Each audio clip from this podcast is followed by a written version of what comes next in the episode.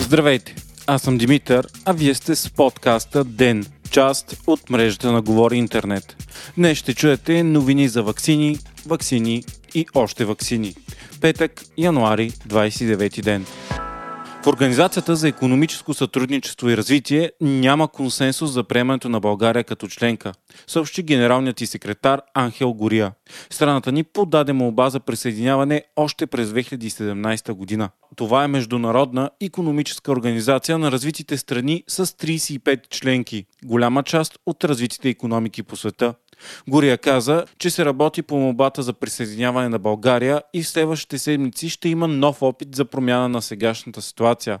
Генералният секретар поздрави България за напредъкът и економическия и ръст през последните години. Той обаче подчерта необходимостта от преодоляване на пропаста между богати и бедни, подобряване на бизнес средата с по-малко регулации и по-ясна нормативна уредба, както и повишаване на усилията за борбата срещу корупцията и престъпността. Организацията очаква економиката ни да отбележи ръст тази година от 3,3%, а безработицата да остане над 6%.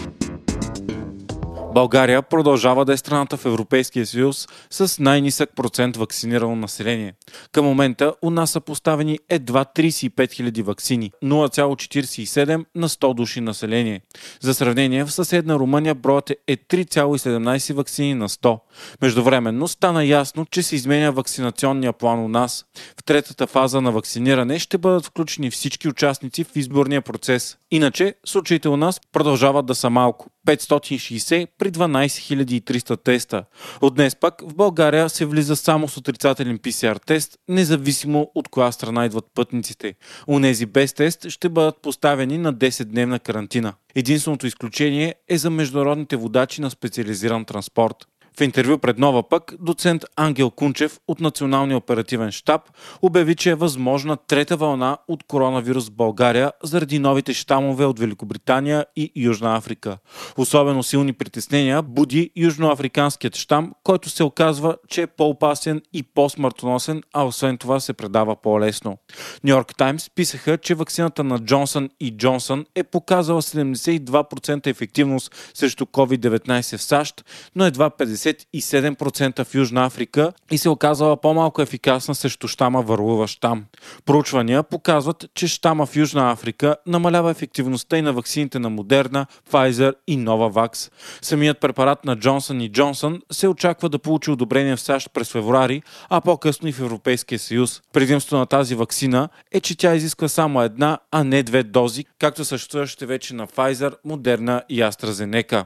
Южноафриканският вариант на коронавируса обаче буди все по-големи притеснения в целия свят. Експерти настояват вакцинацията да се случва възможно най-бързо, за да не се позволи на този щам да стане масов, тъй като това ще вдигне още повече смъртността и ще направи стадния имунитет още по-труден. Намаляването на степента на зараза по света обаче може да освети масовото навлизане сред населението на новите щамове на коронавируса, докато те все още са редки. Новината за ефективността на вакцината на Джонсън и Джонсън идва малко след публикуването на резултатите от вакцината на Нова Вакс. Тя показва 89,3% ефективност при мащабни проучвания в Великобритания, в които са взели участие 15 000 доброволци. Вакцината на американската компания Нова Вакс се поставя на два пъти и се очаква доставките от нея да започнат през втората половина на годината. Тя обаче също е по-малко ефективна срещу южноафриканския вариант, едва около 60%. Към момента, в който слушате този епизод, се очаква Европейския регулаторен орган за лекарствата да е използването на вакцината на AstraZeneca и Оксфордския университет в пределите на Европейския съюз.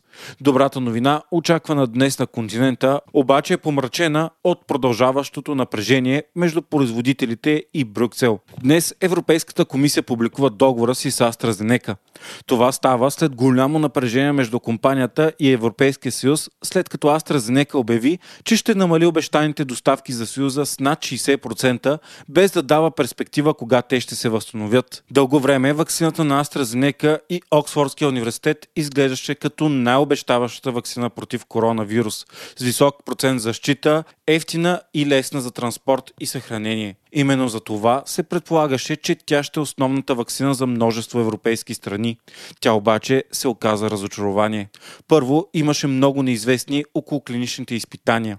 Оказа се, че ефективността е много по-ниска от тази на Модерна и Pfizer, но по време на грешка при тестването се разбра, че по-ниска доза от нея давала по-добра ефективност. Крайно неясно е и дали вакцината е ефикасна и препоръчителна за хора над 65 години. След това AstraZeneca пък се сблъска с логистични и производствени проблеми, което доведе до драстично намаляване на обещаваните дози и до огромно напрежение между AstraZeneca и Европейската комисия. България е една от най-ощетените от случващото се с тази вакцина, тъй като нашите власти бяха заложили най-много именно на успеха й и бързото й одобрение. Сделката между британско-шведската компания и комисията е от август миналата година и е за 300 милиона дози за Европейския съюз с възможност за още 100 милиона допълнително. 100 милиона от тези дози трябваше да бъдат доставени до март месец, но се оказа, че едва около една четвърт от тях ще пристигнат на време. Според AstraZeneca това се дължи на производствени проблеми в заводите в Холандия и Белгия.